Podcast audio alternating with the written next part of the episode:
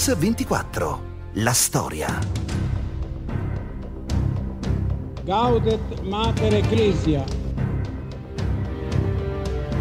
È stato un concilio eh, che ha, eh, diciamo, ha cambiato il modo di predicare il Vangelo, il modo di pregare, il modo di, avere, di essere prete, di essere vescovo, di essere laico. Comprendere che la vita religiosa non era un atto privato, un'esperienza individuale, ma era un'esperienza ecclesiale, un'esperienza comunitaria, un'esperienza per il mondo. La più grande esperienza religiosa della mia vita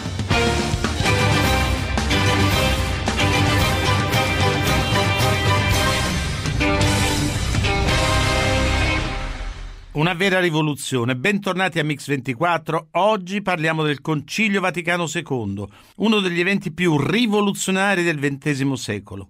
In un momento in cui i grandi quesiti del mondo sembrano riaffacciarsi con sempre maggiore intensità, raccontare e analizzare il Vaticano II, ritornare a quelle ore, a quel dibattito tra autorevoli esponenti della cristianità, è certamente uno strumento utile per comprendere non solo il passato ma anche il presente. Gaudet Mater Ecclesia. Quod singulari divine providentiae munere, optatissimus iam dies illuxit. È l'11 ottobre 1962. Con queste parole Papa Giovanni XXIII apre il solenne Concilio Vaticano II. La cerimonia solenne è seguita da milioni di persone nel mondo grazie alle riprese in diretta della televisione di Stato italiana. Tutti gli organi di stampa mandano a Roma i loro inviati. E sono ancora in molti testimoni che ci possono aiutare a ricordare quei giorni. Sentiamo innanzitutto Monsignor Loris Capovilla, allora segretario di Papa Giovanni XXIII. Quando è entrato in concilio ha detto entriamo con la divina liberazione, con la tradizione della Chiesa, con tutta la ricchezza della patrologia greca e latina che è la nostra ricchezza straordinaria, culturale, ed entriamo con tutti i 20 concili precedenti, senza rinnegare nulla del passato, magari aggiornare. Aggiornare vuol dire leggere meglio. I padri conciliari sono 2381. Il più anziano è centenario, il più giovane ha 34 anni. Per la prima volta la Chiesa si mostra nella sua universalità. L'Asia e l'Africa sono rappresentate non solo da missionari europei, ma anche da vescovi delle loro terre. Dai paesi comunisti europei arrivano alcuni vescovi polacchi, ungheresi e cecoslovacchi. Nessun padre conciliare dalla Corea e dal Vietnam del Nord. Sentiamo ancora il cardinale Joseph Zen che viene dalla Cina. Dalla Cina nessuno ha potuto venire, no? ma eh, eh, eh ci sono i vescovi a Taiwan che potevano venire, ci sono diversi vescovi espulsi dalla Cina hanno potuto venire. Allora la Cina era totalmente chiusa, eh, nel 62 era già tutto chiuso, no? eh, come si dice la chiesa del silenzio, eh? non, non ci si comunicava più. Nella gloria di San Pietro ha aperto il Concilio Ecumenico Vaticano II. Il corteo è lungo circa 4 km. Tutte le campane di Roma suonano a festa quando Giovanni XXIII esce dal portone di bronzo. Il grande corteo avanza lentamente nella Basilica di San Pietro stracolma. In testa al corteo, lungo quasi 4 km, ci sono i superiori degli ordini religiosi, gli abbati generali, i prelati, e poi i vescovi, gli arcivescovi, i patriarchi, i cardinali. Ultimo, tra gli applausi della folla, entra sulla sedia gestatoria Papa Giovanni XXIII. Così lo storico Alberto Melloni. Giovanni ha segnato la storia della Chiesa e la sua idea di fare un concilio è un eh, criterio decisivo per comprendere il Vaticano II. Papa Giovanni voleva un concilio che non fosse un concilio che faceva condanne e che faceva dogmi. E in questo modo lo metteva su un binario nuovo, inedito, per la storia conciliare, che molto spesso ha visto questi assisi convocarsi davanti a grandi crisi. Ad presens tempus cotattinet, Christi sponse placet, misericordia medicina ad vivere, possius quam severitatis arma suscipere. Al tempo presente, la sposa di Cristo preferisce usare la medicina della misericordia invece di imbracciare le armi del rigore queste le parole del Papa a indicare come la Chiesa dovesse cercare di interpretare la contemporaneità per riaffermare il suo ruolo da protagonista, come ci spiega il segretario di Giovanni XXIII, Loris Capovilla. Papa Giovanni sentiva che occorreva andare oltre e diceva non è il Vangelo che cambia, siamo noi che cominciamo a capirlo meglio e ad applicarlo anche meglio. Piano piano faremo altri passi innanzi. In Basilica ci sono anche gli osservatori e delegati delle altre chiese cristiane, ortodossa, protestante e anglicana, a conferma della nuova attenzione verso il movimento ecumenico e verso la riunificazione del mondo cristiano. Così racconta Monsignor Gianfranco Ravasi, presidente del Pontificio Consiglio della Cultura. Le chiese d'Oriente giocarono una funzione importante nell'interno del Concilio, prima di tutto perché portavano una voce che era muta. Era una voce che prima di tutto risuonava in Occidente e risuonava con una caratteristica che non è marginale per noi occidentali, era una voce testimoniale. Cioè loro avevano sofferto tanto e anche qui pur dicendo dovevano sempre far sospettare quasi, eh, direi eh, in connotazione, eh, in eco, quello che loro avrebbero voluto anche dire di più perché poi loro ritornavano ancora in contesti difficili. La sera del giorno di apertura del Concilio Vaticano II, Piazza San Pietro si riempie di persone e di fiaccole, come se ci fosse stato un passaparola tra i fedeli e pellegrini. Cari figlioli, sento le vostre voci. La mia è una voce sola, ma riassume la voce del mondo intero. Era una serata molto fresca e tanta gente veniva sulla piazza. E a un certo punto eh, il Papa, che era Giovanni XXIII, si era affacciato alla finestra eh, perché sentiva eh, tutti che reclamavano la sua parola. Qui tutto il mondo è rappresentato. Si direbbe che persino la luna si è affrettata stasera. Noi chiudiamo una grande giornata di pace. Il grande François Mauriac disse a questo Papa non mi porta a obbedire, ma mi porta ad amare quello che egli mi invita a fare e a compiere. La mia persona conta niente. E stasera, dice, vedo che il Papa dal suo balcone è sceso in mezzo a noi, si è fatto uno di noi. Stamattina è stato un spettacolo che neppure la Basilica di San Pietro, che ha quattro secoli di storia, non ha mai potuto contemplare. Però la gente non, non, non andava a casa, rimaneva lì e dopo un po' di nuovo battevano le mani, chiamavano il Papa. Eh. E il Papa apre la finestra di nuovo, dice ma siete ancora qui? Dice è tardi, tornate a casa. Poi detto una frase bellissima che ha commosso. Tornando a casa troverete i bambini. Date una carezza ai vostri bambini e dite questa è la carezza del Papa.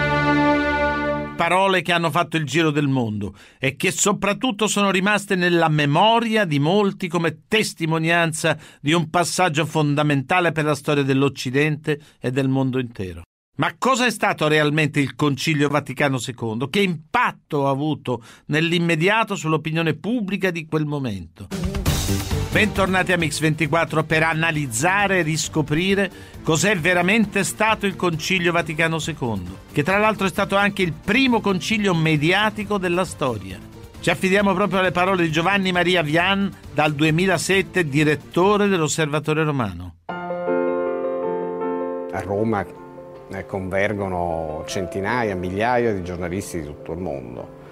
Eh, l'interesse soprattutto in Europa, ma non solo, è molto alto, vengono, eh, vengono pubblicate corrispondenze, queste corrispondenze vengono raccolte, eh, sono giornalisti, sono teologi che vengono scritturati da, dai giornali, oppure sono gli stessi, gli stessi padri conciliari a scrivere. Ogni paese ha i suoi inviati è l'avvento della comunicazione. Anche in campo religioso raccontano il cardinale Roberto Tucci e il vaticanista Gianfranco Sviderkowski. L'avvenire da una parte, eh, il mondo dall'altra avevano degli ottimi commentatori ed erano a ruba tra i padri del concilio. Ogni gruppo linguistico eh, aveva il cosiddetto centro di documentazione aveva dei responsabili che informavano ogni giorno i giornalisti eh, di quello che sarà detto in concilio, anche facendo dei nomi, e il, quello particolare, quello italiano, il relatore giorno per giorno era padre Roberto Tucci, allora direttore della Civiltà Cattolica. Quando andavo dicevo oggi importante intervento è stato questo, gli davo la sintesi. Se vi interessa? Cioè sì, io lo leggevo anche tutto. Una gran parte dei lavori e dei contatti umani proseguono nelle riunioni che si tengono nelle case religiose, nei seminari nazionali, dove alloggiano i vescovi di tutto il mondo. Questo concilio informale per tutte le persone coinvolte è una grande esperienza culturale e rappresenta un grande contributo al Concilio Vaticano II. Così il Cardinal Tucci.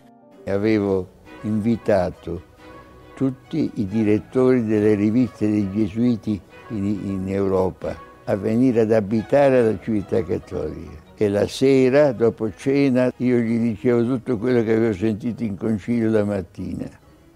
E loro mi dicevano quello che avevano sentito dai vescovi del loro paese. La navata centrale di San Pietro è stata trasformata in un'aula gigantesca destinata a ospitare le sessioni conciliari che si svolgeranno al mattino dopo la Santa Messa. La lingua ufficiale è il latino. Così racconta Andrea Riccardi, fondatore della comunità di Sant'Egidio. Il Concilio Vaticano II ha approntato la Chiesa Cattolica a vivere nella globalizzazione. Quindi comunicare il Vangelo, ma anche dialogare con gli altri, con le religioni non cristiane. E qui la grande creazione di Giovanni Paolo II nel 1986 che è Assisi. E poi il dialogo ecumenico, e poi il dialogo con i non credenti, questa Chiesa cattolica si è attrezzata alla globalizzazione, perché la Chiesa è già in sé una globalizzazione. Ma il Concilio Vaticano II è segnato anche dalla morte di Papa Giovanni XXIII e dall'elezione di Papa Paolo VI, il Cardinal Montini, due pontefici diversi, uniti però da un filo logico e teologico, che ha saputo dare slancio e innovazione alla storia e al futuro della Chiesa e della vita religiosa dei cattolici, sacerdoti, laici, uomini e donne. La salute del pontefice peggiora rapidamente. Il 10 e l'11 maggio 1963 il premio Balzan per la pace gli viene conferito solennemente al Quirinale. Due giorni dopo, a New York, viene consegnato al segretario delle Nazioni Unite una copia della sua enciclica Pacem in Terris. Anche il Cremlino per la prima volta pubblica la traduzione dell'enciclica in russo con la firma del Papa in cirillico. Giovanni XXIII in questa enciclica si rivolge non solo ai fedeli, ma a tutti gli uomini di buona volontà. Riconosce il ruolo della donna, ribadisce il rifiuto della guerra come soluzione delle controversie internazionali, condanna la politica degli armamenti e stabilisce la centralità della pace nel magistero della Chiesa. Il Concilio Vaticano II è identificato come il Concilio della Pace. Così Andrea Riccardi, storico della Chiesa e fondatore della comunità di Sant'Egidio. Ma in quel momento, momento di guerra fredda, quando si voleva uscire dalla guerra fredda, ecco, quella fu un'enciclica importante, fu un grande segno. E non dimentichiamoci poco prima la crisi di Cuba, in cui il mondo era andato vicino alla guerra nucleare. Con l'animo profondamente commosso diamo il seguente triste annunzio. Il Sommo Pontefice La sera del 3 giugno 1963 muore il Santo Padre, dopo quattro anni e sette mesi di pontificato. La figura di Giovanni XXIII entra nella storia legata al Concilio Vaticano II. Il 19 giugno 1963 80 cardinali entrano in conclave a concilio aperto. Nella tarda mattinata del 21 giugno 1963 viene eletto Papa l'arcivescovo di Milano Montini che assume il nome di Paolo VI, che riafferma la volontà di proseguire il concilio, come testimonia il cardinale Paul Poupard. Qualcuno sognava che questo concilio era così eh, pericoloso che era meglio chiuderlo. E invece Montini si è affermato chiaramente, e se posso dire, come non ero al conclave, posso parlarne, il conclave si è giocato su questo prima dichiarazione del neopapa Montini appena eletto Paolo VI, concludere il Concilio, il Concilio Vaticano II sarà l'asse portante del mio pontificato. Un conclave dunque orientato a scegliere un successore che garantisca i lavori del Concilio. Un concilio, lo abbiamo detto, rivoluzionario che rimette in questione alcuni assetti fondamentali con cui la comunità religiosa tutta insieme dovrà confrontarsi. Un concilio che ha saputo tenere presente esigenze e aspirazioni diverse sulla vita religiosa, sul pacifismo, sui temi sociali, sui temi culturali, ma anche naturalmente sulla dottrina, sulla liturgia, ovvero sulla messa. Le innovazioni portate dal Concilio Vaticano II ridisegnano la definizione della donna di fede e portano a riflettere sulla sua identità. La stessa clausura, che per secoli era stata l'unica forma possibile di vita religiosa per le donne, doveva essere modernizzata e si offre così la possibilità di dimostrare le proprie capacità in campi ancora esclusi alle religiose, come la gestione delle scuole, degli ospedali, le congregazioni rivalutano il dinamismo del cattolicesimo e le sue reali capacità di intervento nella società. Sentiamo a questo proposito la teologa Marcella Farina e il vaticanista Gianfranco Sviderkowski. Con il concilio si è aperto l'accesso delle donne nelle facoltà teologiche, dove certamente per i religiosi, per i sacerdoti era già un luogo abituale, perché per loro era un diritto studiare la teologia, mentre per noi donne, per noi religiose era proprio un'opportunità unica, quindi ci siamo messi a studiare con tanto calore, con tanto entusiasmo. Le donne non parlarono allora in concilio, le donne, però c'erano delle donne che erano presenti. Eh, il, e, e anche da lì è cominciato quel processo eh, di cambiamento che da un certo tipo di misoginia che c'era ancora nella Chiesa poi dopo ha portato a questo grande riconoscimento delle donne. Un riconoscimento che porta addirittura a nominare alcune uditrici al concilio, come puntualizzano Piero Doria dell'Archivio segreto del Vaticano e la storica Lucetta Scaraffia.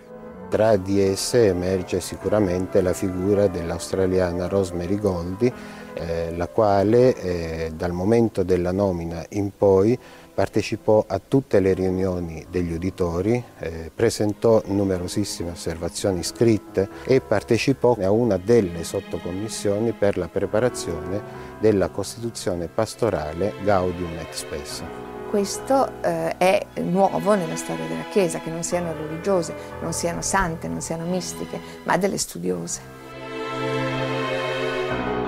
sono state delle laiche che hanno influito sul concilio anche dall'esterno. Una di queste, la principale, Dorothy Day, questa anarchica americana convertita al cattolicesimo, che organizza durante il concilio una presenza di donne di tanti paesi e di tante religioni diverse per fare pressione sui padri conciliari affinché affrontino il tema della guerra, cioè della negazione alla guerra, per ottenere dalla Chiesa una posizione nettamente pacifista. Ma una grande innovazione arriva anche in campo liturgico. La messa, fino ad allora celebrata in latino, può essere ascoltata dai fedeli nella propria lingua d'origine. Il sacerdote, prima rivolto verso l'altare durante tutta la cerimonia, adesso guarda l'assemblea. Bentornati a Mix24 con la storia del Concilio Vaticano II. Una rivoluzione nella storia della Chiesa voluta da Giovanni XXIII e portata a compimento da Paolo VI. Il latino, lingua piena di fascino, di mistero, di simbolismo, era comprensibile a pochi. Anche per questa esigenza di venire incontro ai fedeli, il primo schema ad essere discusso durante il Concilio Vaticano II è stato proprio quello sulla liturgia. Così il cardinale Francis Arrinz. È stato un passo avanti, considerando che prima di Vaticano II nella Chiesa latina si celebrava soltanto in latino.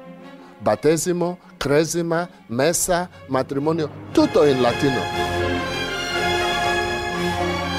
Il Vaticano II dice che latino rimane, però è utile avere anche la lingua del popolo, così la gente sa, senza traduzione, ciò che il sacerdote dice e il sacerdote stesso è più chiaro su ciò che dice. 7 marzo 1965, Roma. Nella chiesa di Ognissanti per la prima volta Paolo VI celebra la messa utilizzando la lingua italiana obbedienti al comando del Salvatore e formati al suo divino insegnamento, osiamo dire, Padre nostro che sei nei cieli, sia santificato il tuo nome.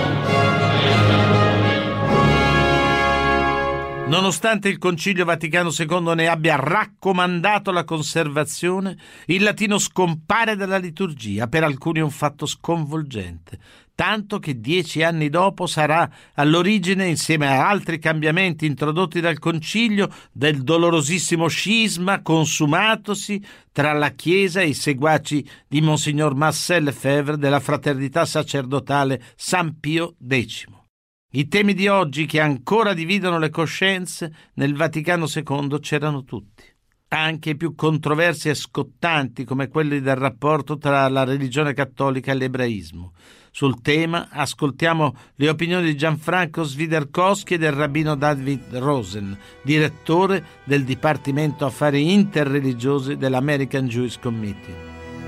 Sebbene le autorità dei giudei, con i propri seguaci, abbiano chiesto la morte di Cristo, tuttavia quanto è stato commesso durante la sua passione non può essere imputato né indistintamente a tutti gli ebrei allora viventi né agli ebrei odierni.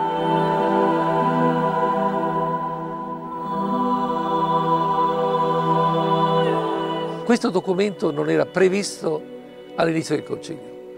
Questo documento in qualche modo è stato suggerito eh, da, dagli, dai, dagli, stessi rappresentanti ebraici a, 20, a, Giovanni XXIII. Ha avuto una vita travagliatissima, eh, prima per chi era contrario, ancora eh, impastoiato con le vecchie credenze contro il mondo ebraico, e poi anche per tutto il mondo arabo che pensando che ci fosse, eh, parlando degli ebrei, ci fosse un riconoscimento eh, automaticamente di Israele. Il documento conciliare Nostra Etate è stato significativo sotto molti aspetti, ma la quarta parte, quella che trattava dei rapporti con gli ebrei, è stata addirittura rivoluzionaria. Bisogna sempre ricordare che nel corso della storia e fino alla stessa epoca di quel documento, la percezione dominante degli ebrei da parte della Chiesa era che si trattasse di un popolo che Dio aveva rifiutato, sostituendolo con la Chiesa, appunto. Questa percezione è stata radicalmente rifiutata dal documento conciliare Nostra Etate, che spiegava che questo non era affatto il modo in cui la Chiesa intendeva che fossero considerati gli ebrei. Inoltre, la Chiesa, che condanna tutte le persecuzioni contro qualsiasi uomo, deplora gli odi, le persecuzioni, le manifestazioni di antisemitismo dirette contro gli ebrei in ogni tempo e da chiunque un'altra novità clamorosa. Questo ha comportato che il rapporto tra cattolici ed ebrei cambiasse completamente. È un cambiamento epocale. Ieri gli ebrei erano rifiutati, condannati, espulsi. Oggi sono la comunità più vicina che ci sia alla Chiesa di Roma. Se poi nel corso dei secoli sono sorti non pochi dissensi e inimicizie tra cristiani e musulmani, il Sacro Concilio esorta tutti a praticare sinceramente la mutua comprensione, dimenticando il passato, e a difendere e promuovere in comune la giustizia sociale, i valori morali e la pace e la libertà per tutti gli uomini. Pace e dialogo interreligioso, giustizia e libertà di culto e di coscienza, altri grandi temi che rimangono come pietre miliari nell'agenda dei padri conciliari anche e soprattutto quando sul soglio di Pietro sale Paolo VI. La cerimonia di incoronazione di Paolo VI si tiene sul Sagrato di San Pietro il 30 giugno 1963. La seconda sessione del concilio inizia il 29 settembre. Nel suo discorso di apertura il pontefice elenca i quattro obiettivi del Vaticano II.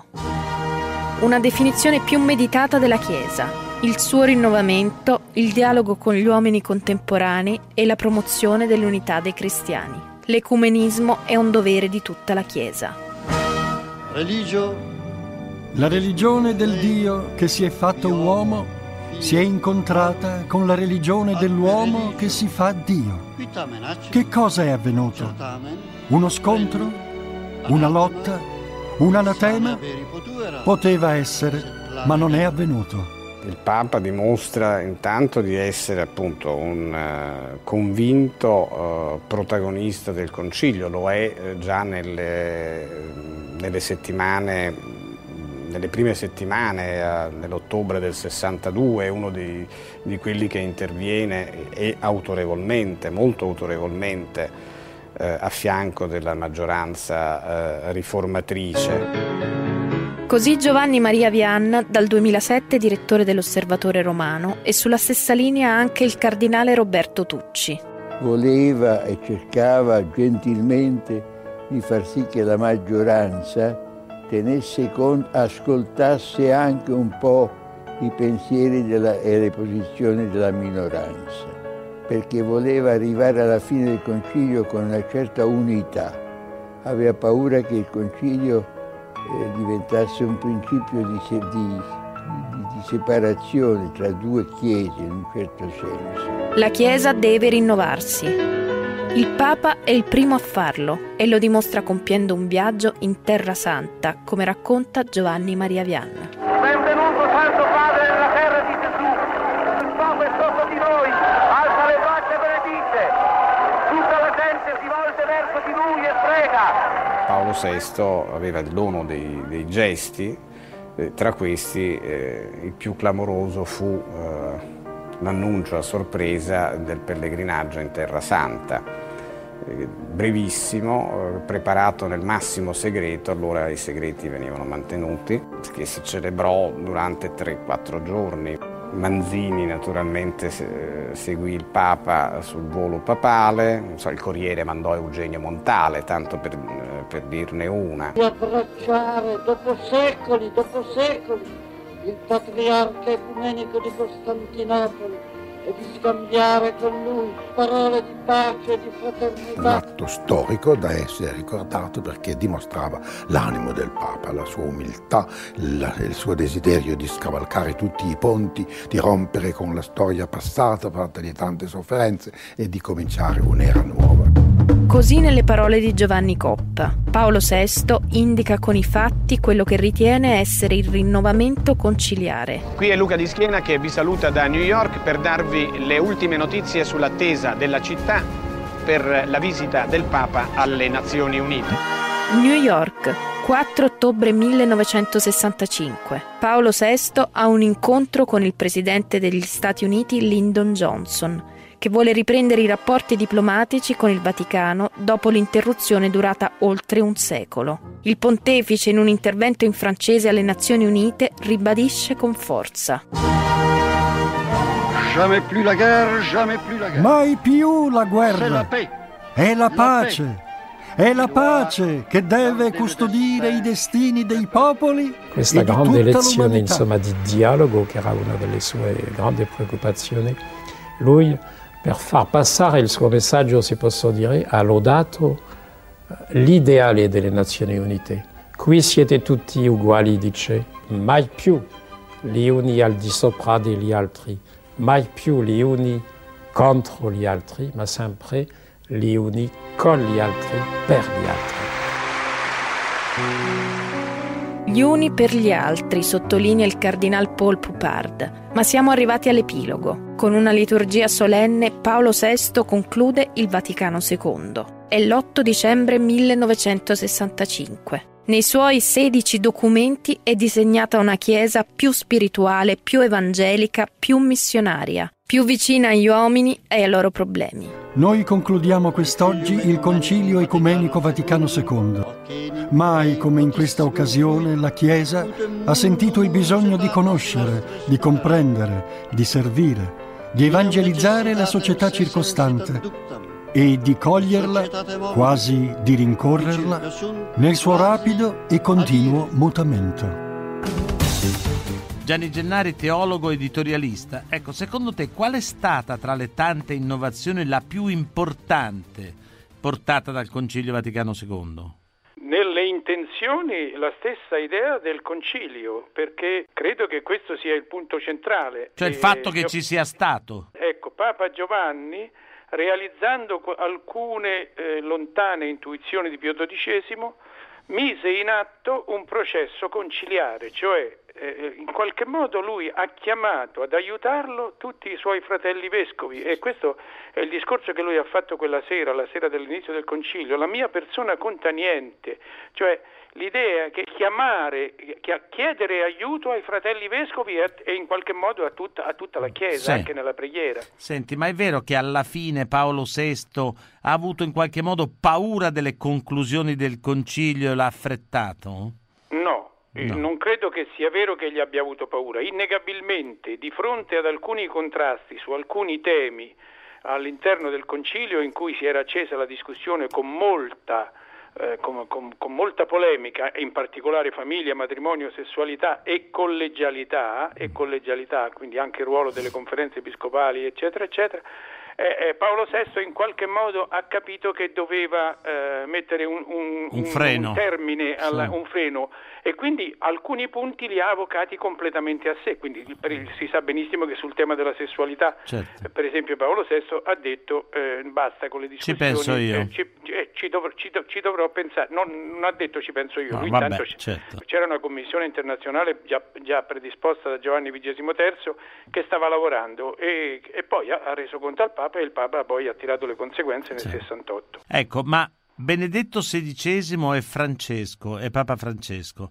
hanno la stessa linea di interpretazione del concilio? Al fondo io credo di sì, cioè credo che sia Benedetto XVI che Papa Francesco ritengono che il concilio non sia stato né traditore come ritengono i lefevriani, né tradito come da qualche parte con impazienza, per esempio noi siamo Chiese ed altri ritengono. Il concilio è un seme che sta crescendo dentro la Chiesa e quindi eh, ritengo che fondamentalmente l'interpretazione sia quella di dare un seguito al concilio, realizzarlo pienamente perché è ancora su tanti punti davanti a noi. Questo è più, è più evidente in Francesco, questo, da questo punto di vista è fuori discussione che Francesco eh, sta dando un'accelerata al movimento, però non credo che dal punto di vista fondamentale l'interpretazione del concilio sia diversa da parte dei due. Gennari, ma volevo chiederti, revocando la scomunica ai Lefevriani, non è che Benedetto XVI ha fatto un passo indietro? No, eh, assolutamente. Si trattava, era una, una revoca della scomunica automatica per quattro vescovi, ma era in qualche modo condizionata all'accettazione del concilio e quindi di fatto, di fatto come si sa poi c'è stata la polemica eh, sul, sulla vicenda del, del vescovo Williams. Sì, vabbè, quella è ancora un'altra persona- cosa. Sì. Tra l'altro personalmente eh, sono, stato, eh, diciamo così, sono stato interessato perché la giornalista che gli fece l'intervista in cui lui negava la Shoah me la portò ancora tre mesi prima del gennaio del 2009, mi pare che fosse, e, e me la fece vedere e io dissi questo qui succede il finimondo. Mm. Avvisai anche la segreteria di Stato, capitò che mi, mi misi a contatto con qualcuno che era molto vicino al segretario di Stato dicendo guardate, vi, vi prego in ginocchio. C'è un problema eh, c'è un problema mm. e hanno, qualcuno ha fatto finta di niente stato, mm. e poi dopo, dopo, tre mesi è successo quello che è successo. Ecco, Però ma ritengo che Benedetto XVI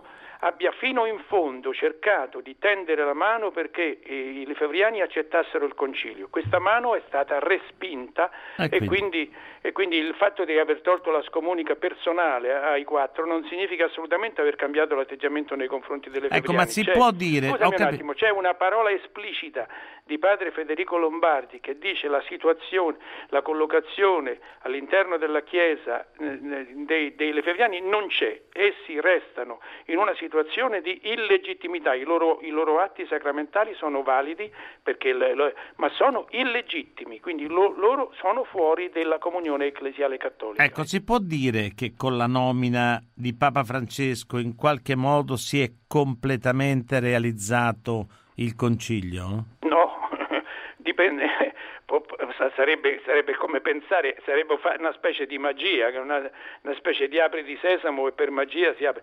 Con la nomina di Papa Francesco si è messo in moto un movimento che fa pensare ad una realizzazione più, più, sollecita, più piena, ma ovviamente serviranno anni mm. di tutto quello che è stato lo spirito profondo eh, eh di dialogo, di, di, di apertura, di, di, affetto verso il mondo, di stima. Già Paolo VI ha detto delle cose meravigliose su questo.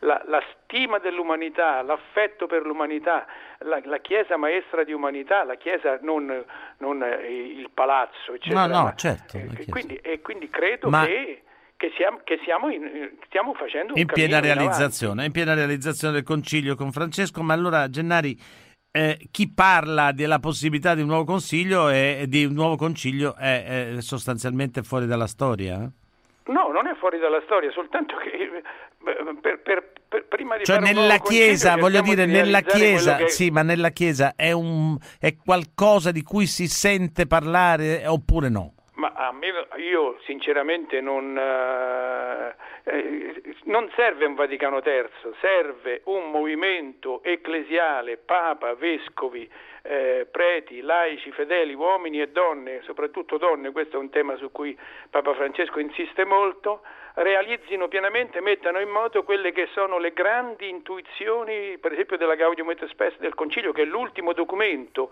ufficiale del Concilio. Grazie. Prego. Grazie Gennari, grazie. Tutte le puntate di Mix24 della storia si possono riascoltare sul sito www.radio24.it nella pagina dedicata a questa trasmissione. Ringrazio Alessandro Longoni, il mitico stagista Manuel Guerrini in redazione e Alessandro Chiappini e Valerio Rocchetti in regia. A domani.